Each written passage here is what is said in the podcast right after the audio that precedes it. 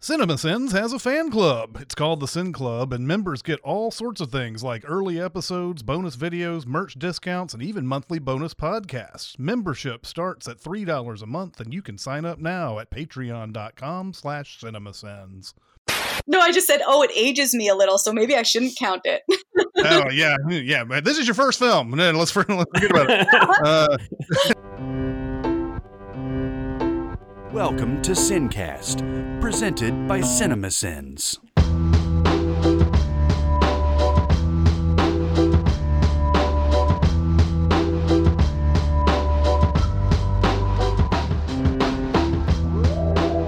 All right, everybody, welcome to the Sincast. This is Chris Atkinson from CinemaSins, joined by Jonathan Wiggins. Hello, hello. And today we have a very special guest. It is director April Mullen, who has uh, uh, directed a movie called Wander, uh, coming out on demand and digital December fourth. April, welcome.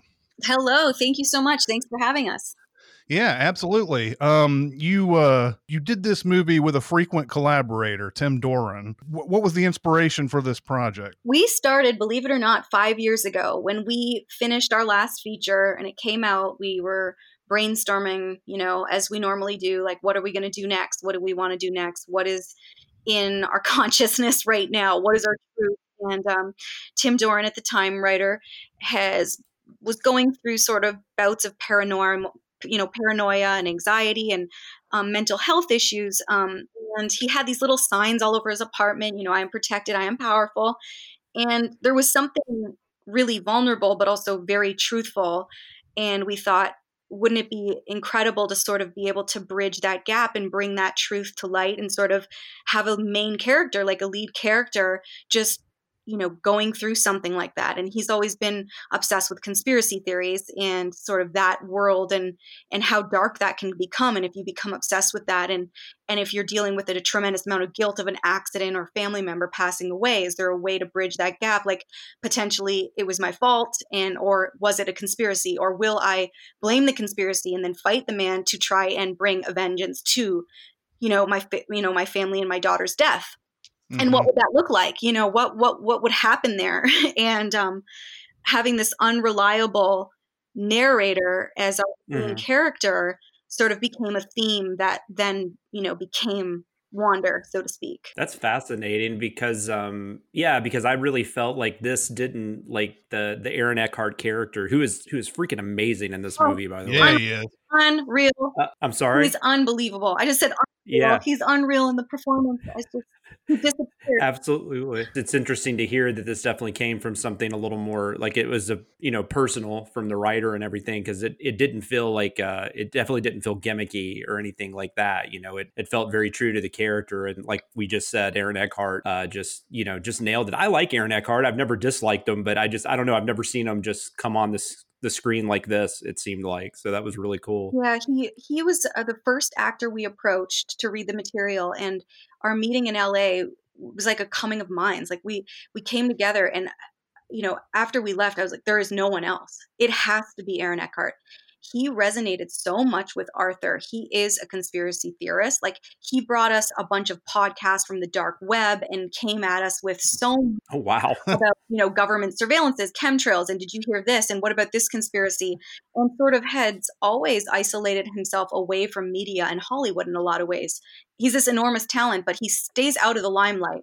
And now I sort of have a much better understanding of who he is. And he is in a lot of ways very similar to Arthur and Tim. Like, they all kind of connect. Their brains are very connected, and so are their hearts. Like, his honesty in wanting to fight for the truth and bring light to the world. Like, he is a light warrior, and that's how he sees himself. And, and there are very few people who would have been able to bring that kind of like vulnerability, honesty. And it's just like his essence is that pure, and it was so perfect for Arthur. It was like, there is no one else. Like, I will fight till the end. If we can't shoot this year, we're going to shoot a decade from now, because it has to be Aaron Eckhart. like, yeah, I, uh, I, I was actually going to ask you about the casting process. You you mentioned uh, uh, what uh, Aaron Eckhart brought to the to the uh, movie. Uh, you also have uh, Katheryn Winnick, who's just so cool. I I, mm-hmm. I love her so much, and uh, and uh, Heather Graham.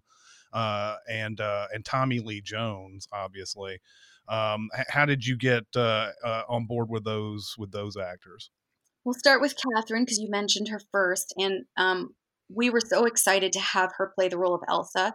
I felt again it was very different for her, and you know she really is the big bad. She is kind of puppeteering the entire conspiracy that is Wander, and is sort of at the core, she is the central villain of the film.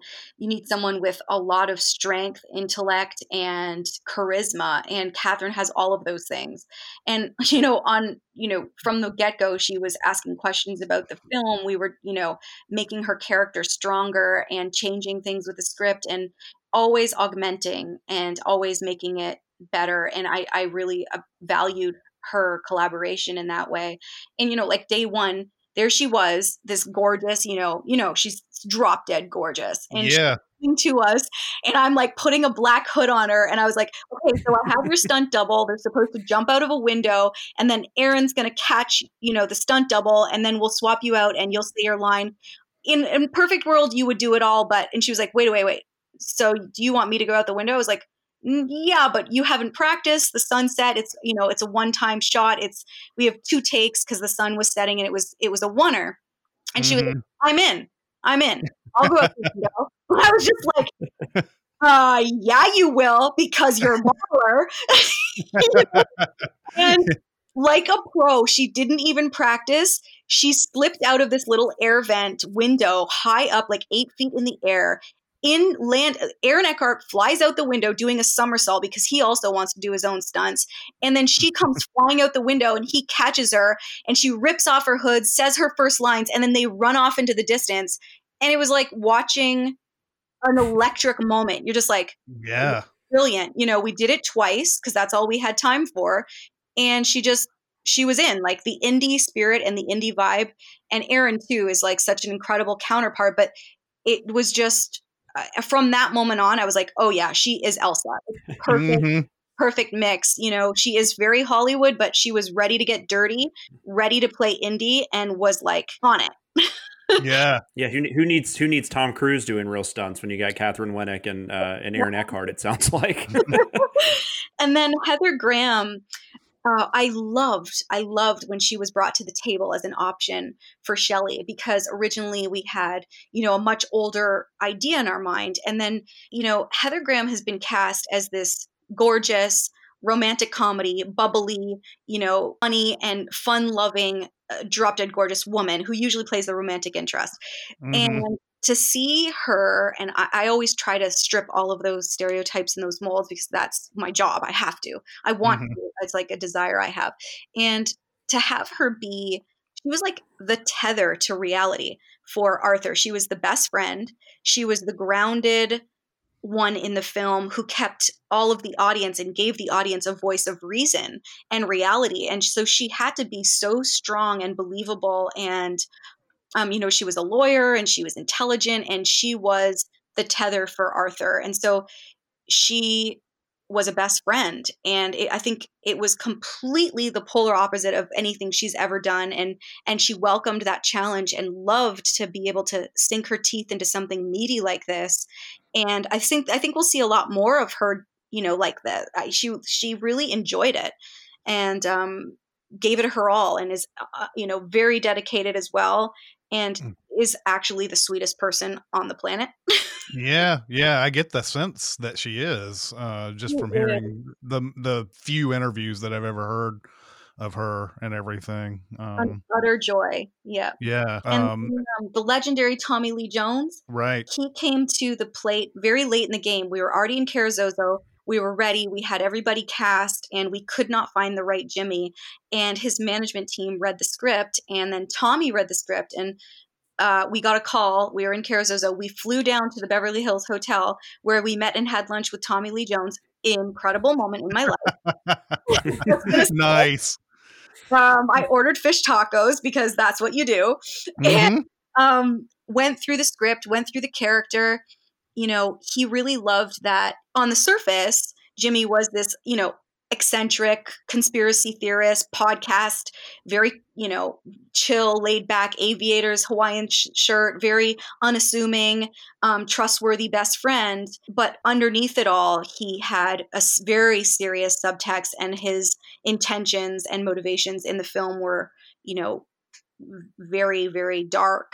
And he loved that the idea of that kind of sprinkling through the eyes throughout the whole film, and sort of finding the tug of war between those two personas, and and and meshing it into the big screen on, you know, for one, you know, scene. And um, that's what he loved about it. So he came in, and uh, him with, you know, the opposition between Aaron Eckhart and Tommy Lee Jones. There's this incredible, every time they were on screen together, the ping pong of like electricity. Electricity and charisma and uniqueness to both of those human beings and actors and characters was just always mesmerizing. You know, yeah. uh, uh, you know, on my screen, I was just so blown away by the dynamic chemistry they both had together. I, I, I really just felt grateful in that moment that we had, you know, the best Arthur and Jimmy combo in the world, in my mind. Yeah. Yeah. I feel like I would forget I'm directing, like watching them. I think I would get lost in it and just be like, oh yeah, no, I've got to, I got to say cut or something. Yeah. Things and, to do. We're not going to make our day. Yeah. And not to mention you had the two two faces uh, going at uh, each other there too. True. True. True. I would love to know if they had conversations about that. Uh, Here at lunch when they first met up in Carrizozo, and they did they did mention it and kind of laughed it off of one another. And there was a beautiful like shoulder tap that Tommy did to, to Aaron, and just they both have such respect for one another as performers performers. And I love like Tommy Lee's hands are the size of Aaron's body. Oh wow.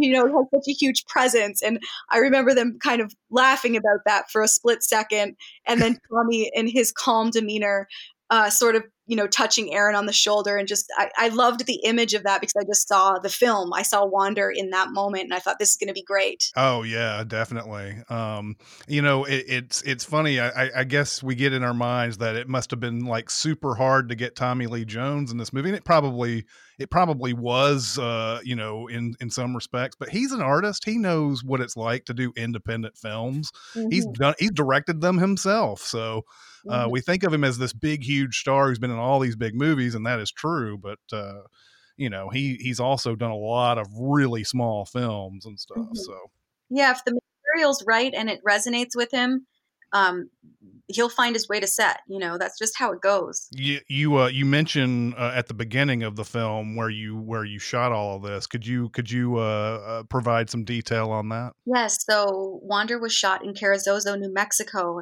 and Tim Doran and I and James uh, Vanderwert, our producer, we headed off as indie filmmakers do to New Mexico six mm-hmm. months before shooting. So we're like, if we don't do this now, the film will never get shot. You know, mm-hmm. our film was still questionable, but if you don't believe wholeheartedly in what you're doing, it's not going to happen. So there right. we, the three musketeers in landed in, you know, New Mexico, Canadians with no idea where to go, but we were on the hunt for Wander, and it was not easy. We, we hunted in a little tiny rent-a-car and drove all around because we wanted to, we also like Roswell, and there's a, a huge kind of MKUltra, and there's huge conspiracies and theories that have always been surrounding New Mexico in general. So yeah. we knew we had to be there somewhere. And we just were like, I believe Wander will be there. Like Tim never gave up. And and it was it was not right. Like Roswell was too modern.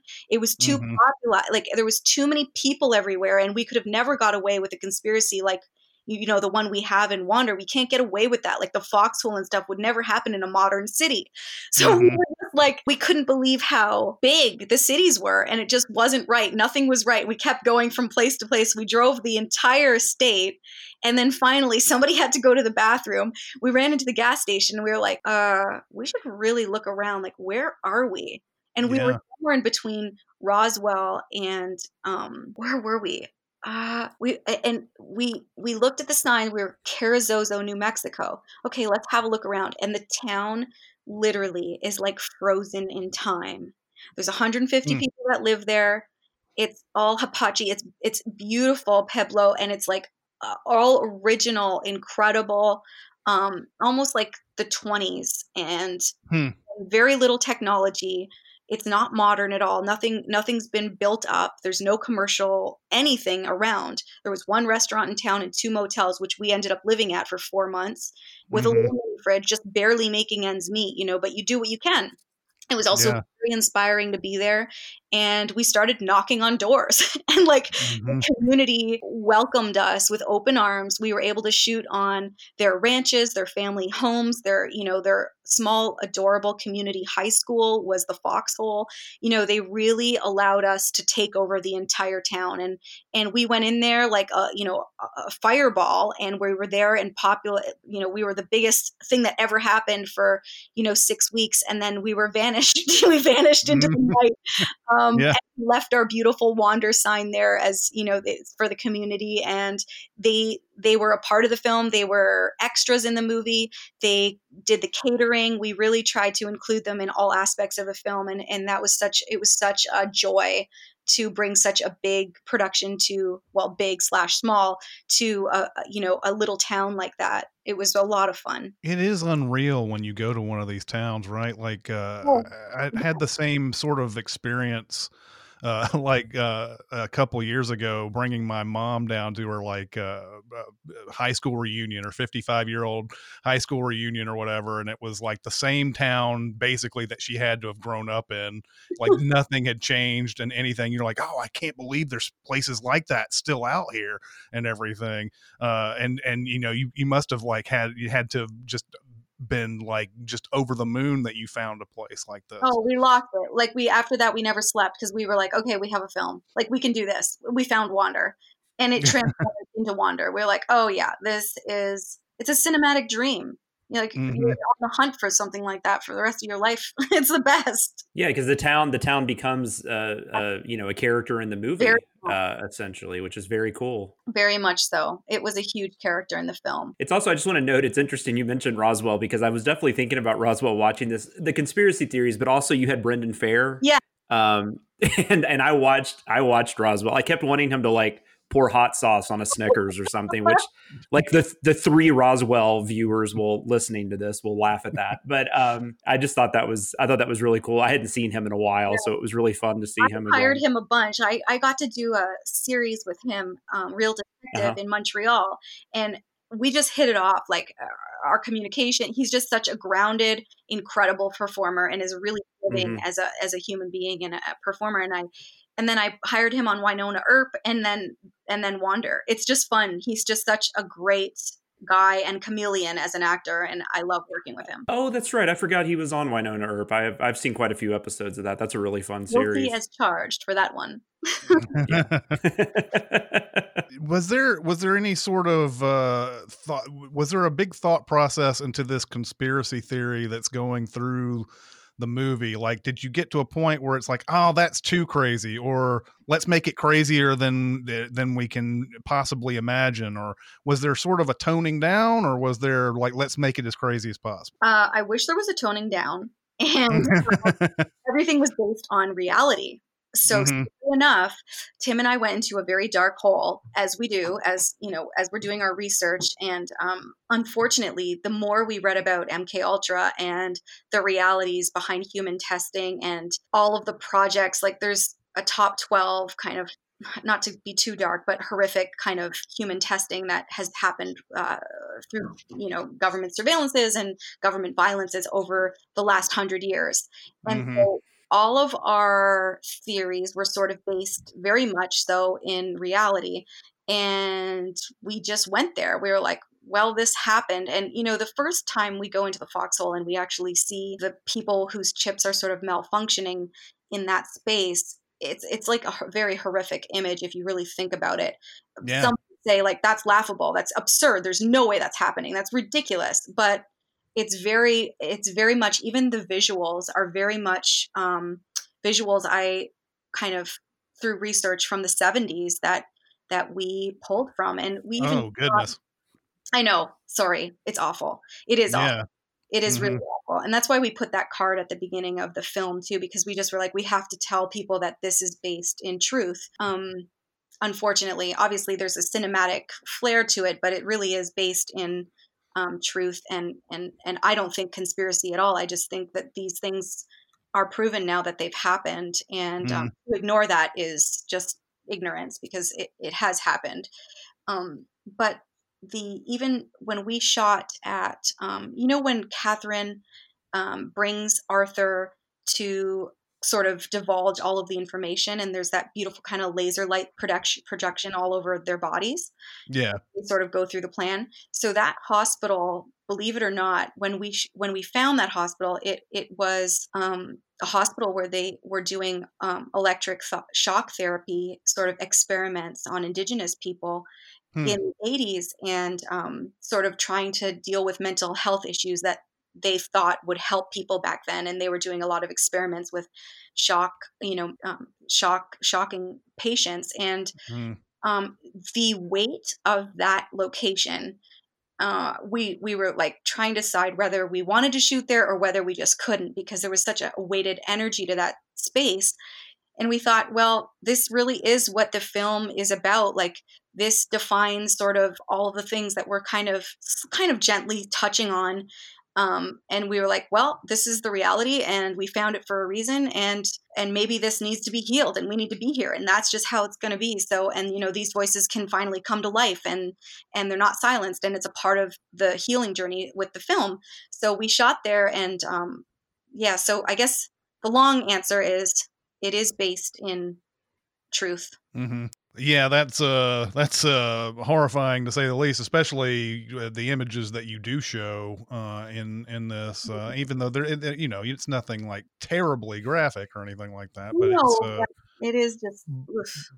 But it is horrifying to to see. It, it you know, a couple of these scenes, by the way, uh, it, it, I thought this was an interesting Uh, way that you ordered this film uh, in in a couple of places. Uh, you have an unreliable narrator mm-hmm. um, in this in this movie, and there are, are moments where you will see him go into a place, and then we see the like very end of it immediately. We mm-hmm. don't know what happened, uh, and then he then relates to someone what happened and everything. Was that sort of your way of, of, of making his uh, narrative sort of doubtful, or was that just a creative choice? How, what was your thought process on that? It, it was a bit of both, you know, um, from the beginning, his, his perspective is always unreliable, even from the start, when we see his daughter in the trailer and we hear his wife's voice.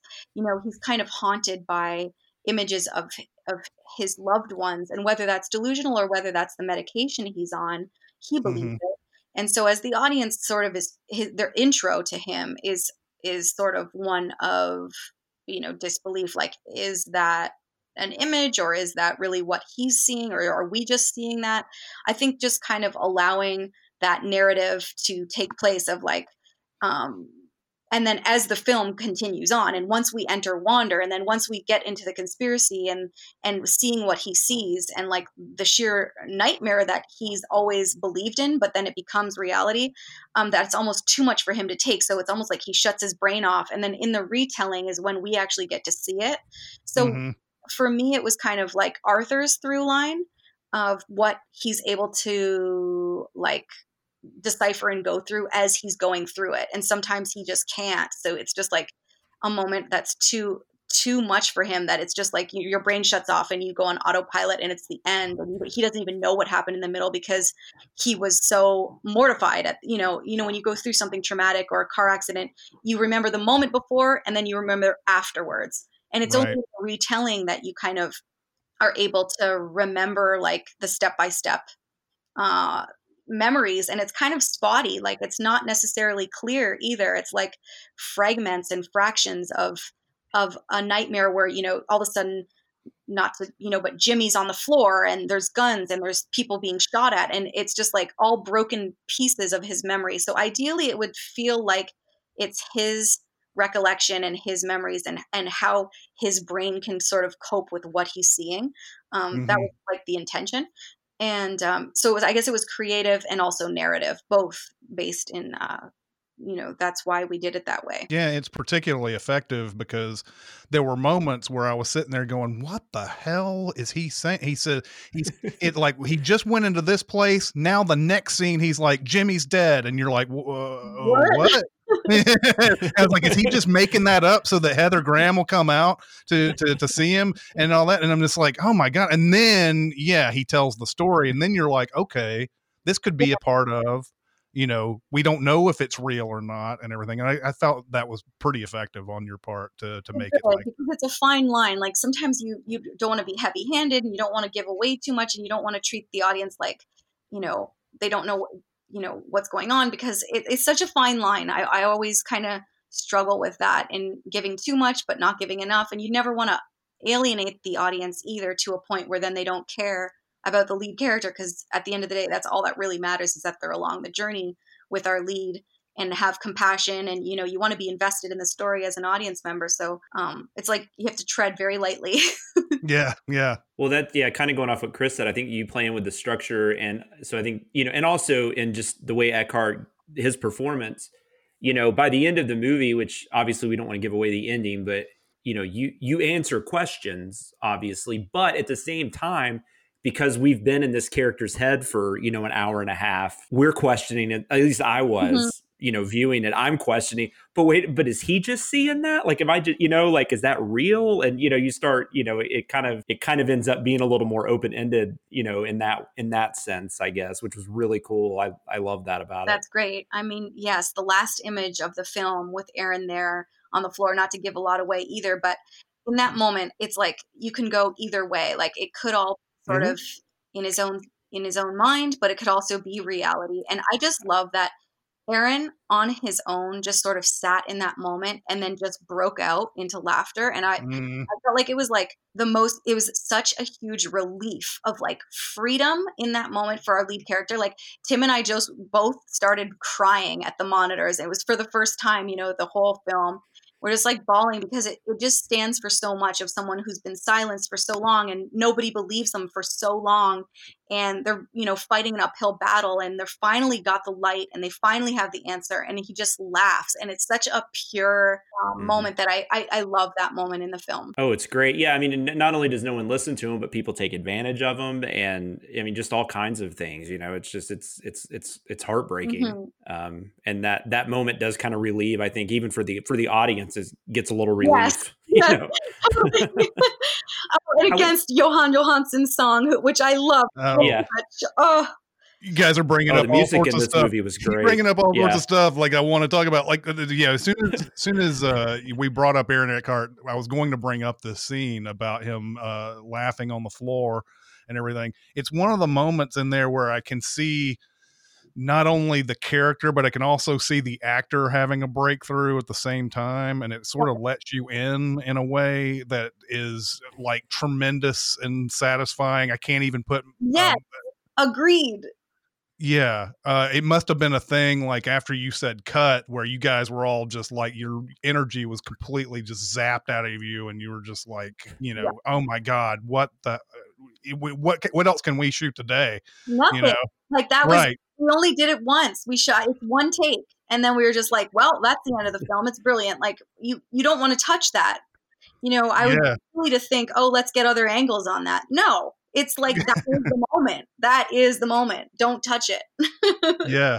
But you were, you mentioned that this is just a small thing for me. I'm, I'm, I, I get weirdly connected to a, a lot of movies when I watch other movies, but the Jóhann Jóhannsson song at the end there, Uh, uh, is the song that's uh, played prominently in that Battle Los Angeles trailer, and uh, Aaron Eckhart is in that movie. And so I was, I was, I, when that song came on, and I was like, "Whoa, whoa, holy crap!" Flashback.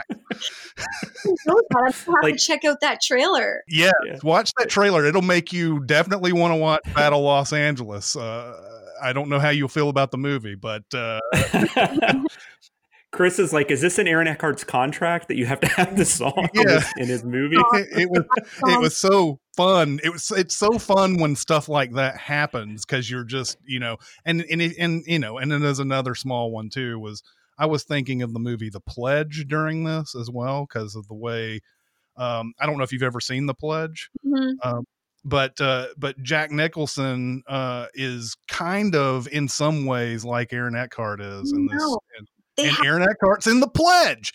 So, you know. They have this similar I don't want, I don't know how to describe it. It's almost like this unpredictability to their eyes and their mm-hmm. performance and their physical mm-hmm. body. It's almost like you never really know what might happen next. And I feel like Jack Nicholson and Aaron both have that charisma that draws you in, but you're almost tempted to jump back because you don't know what they're capable of on screen. And I love that.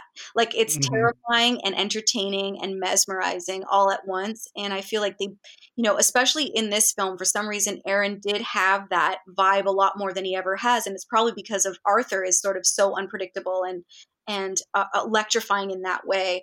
Um, and it definitely resembled some performances, like, not like The Shining, but there's this Nicholson splash that sort of came to my mind too sometimes. Mm-hmm. Yeah. Um, but yeah, those are just a couple of things. I was just like, oh yeah, you know what? They probably weren't even thinking about that, but I'll, I'll throw it out there anyway. You'll see, see if they find that amusing or not. I don't know.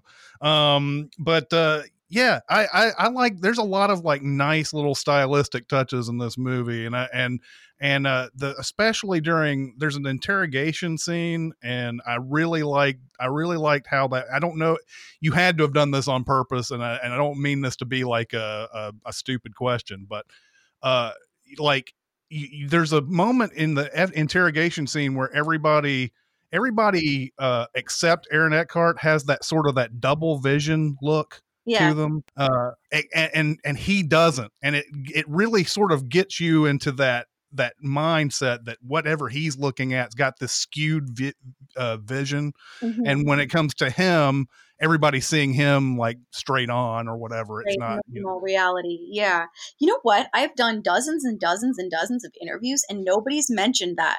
And that's a fun oh, really? thing. And I almost forgot that that was there. Like, it's such a huge choice. Um, yeah. Or not. You know how we shot that was practically in camera. We took lenses from an optometrist and mm-hmm. held the optometrist lens in front of the camera lens. And oh, so that's cool. Flipped it and spun it and moved it to the left and right. And it created that kind of double image. And it's pieced in really unique ways because we use different lenses. Um, and I only did one take like that on each of the actors because I was like, I don't know if this is too, you know, out there. Like, I, I like to really let performances live. And as a director, don't want to be too like heavy handed, but I was like, I'm going to do one take with each of the actors like this, because in, in my perfect world, I did want it, you know, Aaron's perspective on Shelley and, you know, um, Brandon's character to really feel like he's not all there. Like he, he, it's all, it, his world is crumbling and it, and it doesn't look like reality anymore. And the medication is wearing off and he hasn't taken the medication. And what, you know, what does that feel like? And, and kind of all of his paranoia coming to truth. And then, you know, the murder and this and that, and everything sort of piling on him when per- a person's going through a panic attack. That double vision actually happens al- along with that like loud ringing sound in your head. So mm-hmm. I, I really hoped it was going to work and I wanted to do it, but I was also like, ooh, I don't think I should do every take like this just in case I get a big listen from somebody, you know, at the, the sales company's like, what was this? You know, like I was like, oh, I might get in a lot of trouble for this. Uh, this guy's normal and also do it the way I really want to do it and just like hope for the best. So I'm really happy it ended up being in the film. Um, and that's how it was originally, uh, that was my original intention there. So I'm so happy that it's in there. And I think it's so cool that it's practical and it's not V F X. And, yeah. Yeah.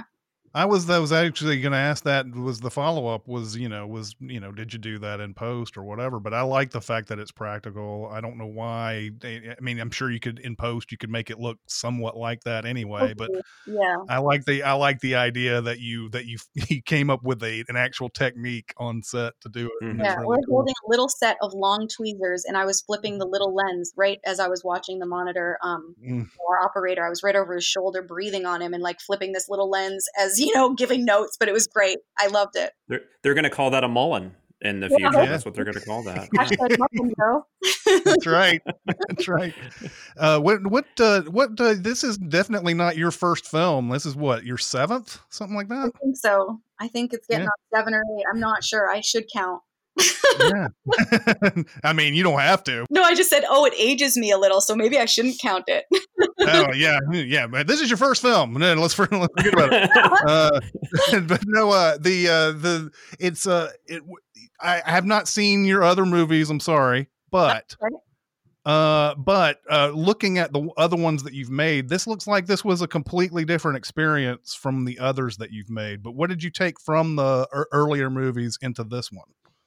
I think they are all so vastly different. Like, Below Her Mouth is a love affair between two incredible humans, um, and sort of a female perspective on uh, sex, sexuality, the female orgasm. And then there's like, mm-hmm. yeah, you know, yep. about a fugue state and fraction memories and, and going into a fugue state and what that means. Like, uh, Dead Before Dawn is like a zombie rom comedy, uh, horror film. Like, I definitely dabble in many different genres, and it's because I just really love creating and setting a new challenge and diving so deep into a world you almost forget who you are and what you're doing.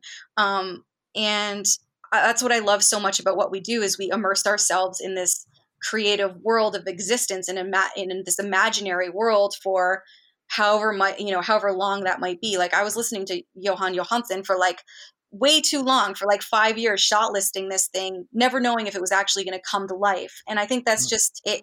When you love what you do, you just go wholeheartedly. And like, obviously, the, what did I bring from past films to the present film? My experience, for sure. Um, I'm lucky because we came from the ground up and had nothing when we started making feature films. You know, there was seven of us on set, and I did every single job possible and every department for mm-hmm. at least a decade because, uh, you know, we wanted to make movies. So we had to learn to produce. It was almost forced upon us, but that's a, that's an amazing, um, you know, vice. It's like jumping off a diving board into the abyss, and you you have to swim to survive. And uh that being a being on the indie front from the beginning of my career, like never having anything handed to me, never having enough money for anything I ever wanted to do, still to this day, yeah. in film, T V, yes, but in film, it's always sort of forced me to be innovative. And that is a, it, it is a blessing and a curse, but at the end of the day, I see it as a gift because like we took these optometrist lenses and flipped them in front of the camera because we couldn't spend whatever it was on V F X. We're coming up with the foxhole with plexiglass because I love the reflections, but it's just simple. You know, it's at the end of the day, it's stripped down to creativity, innovation, and what you're going to do with, you know, the stories you want to tell. And and to be able to create your own work and always to push yourself to be better, learn more, you know, um, take bigger swings, bigger risks mm-hmm. is something that kind of, as, as my voice develops and as I grow as a hu- human being, I'm, I'm trying to stretch those skills, uh, from the beginning that I had and, and bring them into bigger budget productions and, and still be just as innovative, you know? Um, mm-hmm. In terms of like the opening shot of the film, you know, there's, it's a Steadicam shot and we're on the back of a pickup truck. We're on the road. It's a one shot wonder. And we just wanted to keep it like that. And then there's a walk off, walk on crane that was built for the film. You know, our D P actually built it. It's like illegal and doesn't exist in North America. And, oh, wow. you know, I'm proud of those moments. I, I think the indie vibe and the indie spirit in my very beginnings, like the run and gun, filthy, dirty, like we're in the trenches, let's go. Like, yeah. Never left me. It, it doesn't leave me. And I, there's not a second where I let up on set. It's like, I'm always just on fire because you need to be, because you got to get mm-hmm, to the finish yeah. line. And without that, I just don't think I'd be the same. So the, all of my smaller, you know, independent films and all the smaller projects I've done just create more fuel for the fire to try and be just as innovative. And, and the more, hopefully the bigger budget and bigger, you know, sandboxes I get to play in, I still go to my truth and I try to reinvent the wheel and bring innovative new ideas to the audience and new shots and new visual, you know, new visuals to the audience. Uh, and it doesn't have to cost a lot of money, but it, it could just be in a small, even a small twinkle of an eye or like the laughing at the end of the film, whatever it might be. I, I aim to always do that, and and I'm hoping to always be able to deliver that. Yeah, I wanted to say I did see uh, I saw eighty-eight uh, when it came out. So was that like five years ago, yeah. maybe? And um, I did want to say one uh, constant between at least that film and this one that I noticed is you're working with like the coolest Catherine's uh, in the industry, because you had Catherine Isabel, who I love, in that, and then. Uh, Katheryn Winnick in this. So I'm just hoping this keeps continuing. Maybe we get like a movie with Catherine Hahn or Catherine Catherine Newton, maybe, you know, moving moving forward. But I did enjoy eighty-eight. I do remember really enjoying that. And uh, Catherine Isabel looks like a lot of fun to work with. She so. was. She was. She, she's so raw and, and unhinged in the best way. And, yeah. and really a, a strong performer. Yeah, I, I mean, because I saw Ginger Snaps, you know, and like what twenty years ago now, which is crazy to think. Um, and I just like right after that, I was like, okay, I'm I'm going to watch her in whatever she chooses to do after that. For the rest of my life, I have a crush on her. Yeah. um, you mentioned that uh, the the shot, the crane shot, uh, was a difficult. Uh, uh, thing to shoot and everything, but were there any other uh, uh particular challenges that you can uh you can tell the story of uh here uh, uh like maybe your hardest day that you had on set? Well, our first day, believe it or not, Aaron came to Carrizozo with this phenomenal beard, and um we originally had that in the movie, and he got to trim his beard on camera, and it was wicked. And then um we had a whole bunch of other scenes planned for that day. And you know, your first day, you're so full of idealism, and you're like ready, and you're positive, and we're trying to really set the tone for the rest of the shoot. And mm-hmm. a huge monsoon, like desert storm came through, and oh wow the one shot that we were the opening of the film was supposed to be the the afternoon. Like we had three hours for that, for sunset, and our whole week was planned or long around that, because we needed that time of day for that shot, and we had rehearsed it on the weekend, and so we were so ready and prepared for it. And this like enormous storm came through, and we weren't able to shoot the rest of our very first day. So hmm. for producers and people on the outskirts of like never maybe necessarily making an indie film this size, they were just like mortified at the fact that we came in with only half of our day of footage, and there was nothing else we could do that day because only Aaron had arrived. So because our cast was arriving like later on the week, so there was nothing else we could do, and and Aaron wasn't prepared for any of the other stuff, and the other locations weren't even built yet.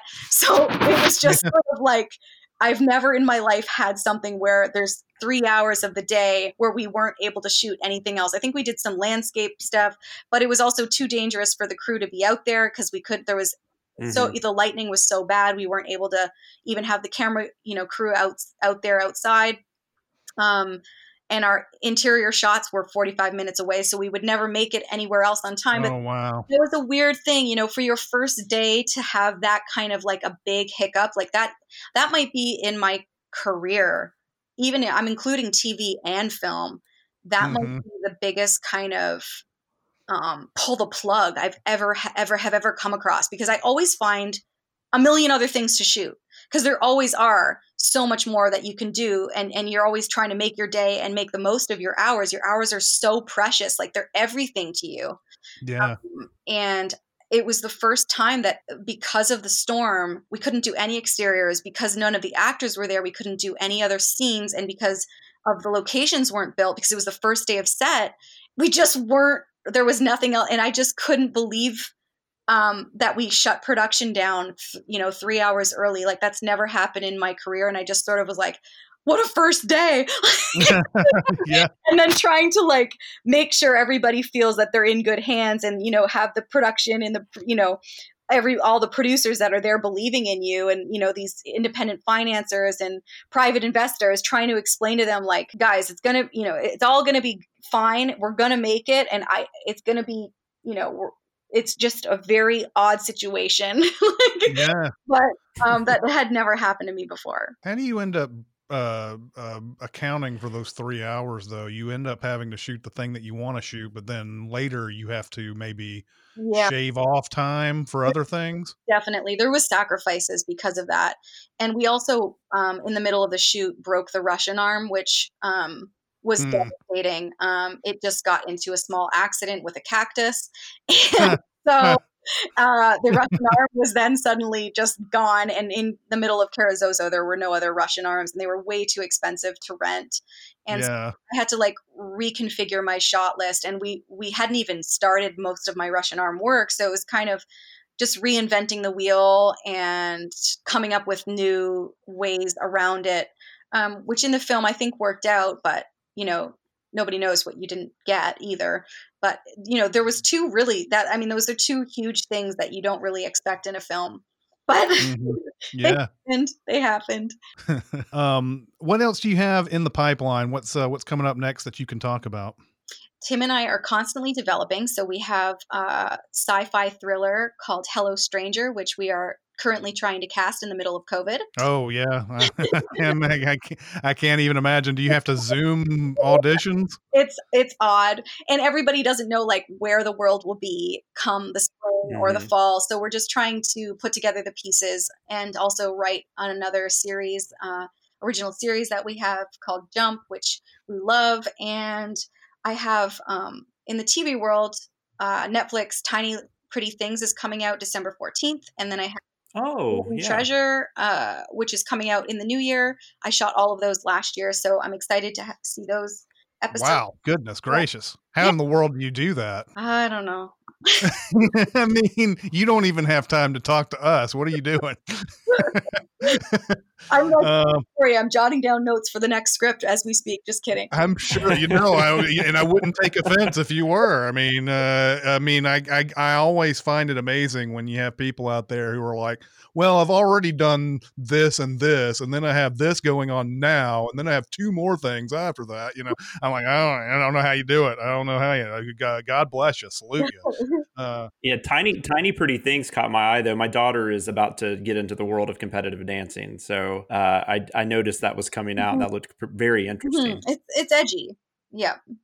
That's good. And you, can you say anything about uh, Hello Stranger, like what it's about? Ooh, I'm not sure. Well, if you're not sure, then then I don't want to get you in trouble over that. So, uh, except I love the ending. It's equally as surprising as Wander. Okay, great. Well, I'll have to. And it's starring and it's starring Catherine Hahn, right? That's yeah, who's, that's what Catherine, some Catherine that we, we will hunt down and find. Exactly.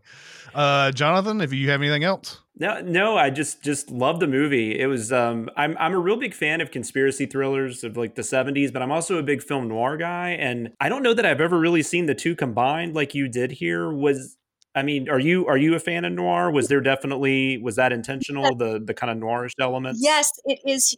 It was a huge um, influence on both Tim Doran and I. I you know, okay. He's a huge fan as well. And we were like, I wonder if treading this line is still going to be current enough to make sense. And we were mm-hmm. like, well, some, you know, some film buffs out there are totally going to feel the no, yeah. nod to the film noir.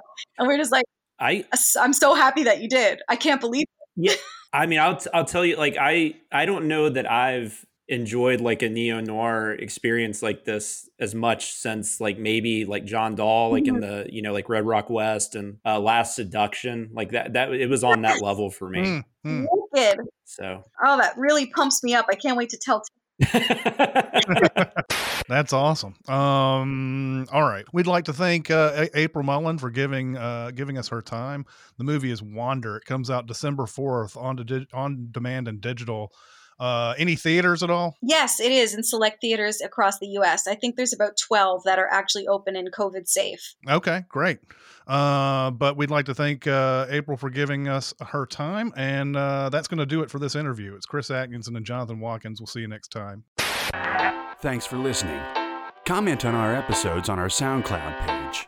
Check us out on YouTube, Twitter, Facebook, and Reddit. And be sure to visit CinemaSins dot com.